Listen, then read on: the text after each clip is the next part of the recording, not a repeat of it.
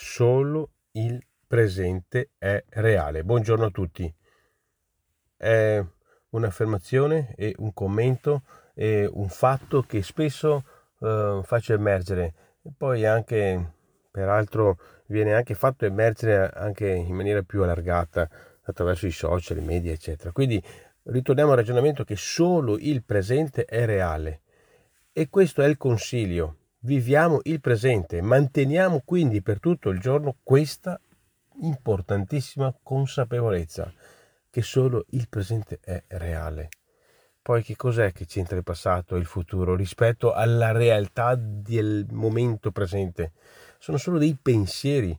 Quindi eh, tante volte ricordiamoci che eh, magari rischiamo di vivere rapportandoci al futuro e al passato come se questi fossero presenti, fossero vivi, fossero dei luoghi fisici, tangibili, ma non lo sono, non lo sono.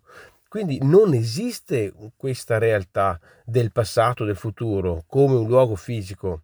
E quindi non esiste un luogo fisico chiamato passato dove viene raccolto ciò che abbiamo vissuto né un luogo chiamato futuro, dove eh, magari un giorno arriviamo esattamente come immaginiamo, perché dopo ci sono sempre le varianti.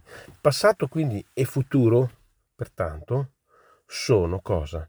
Sono solo immagini, sono solo idee, sono solo pensieri, sono cioè immagini nella testa.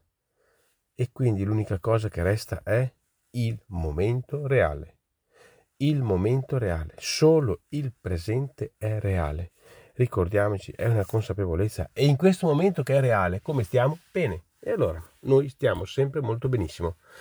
La consapevolezza di questo ci dovrebbe e ci deve dare quella, quell'entusiasmo di dire, ma porca miseria, è vero? Stiamo bene, stiamo bene, perché in questo momento che stiamo parlando, stiamo ascoltando, stiamo respirando, stiamo bene, adesso stiamo bene.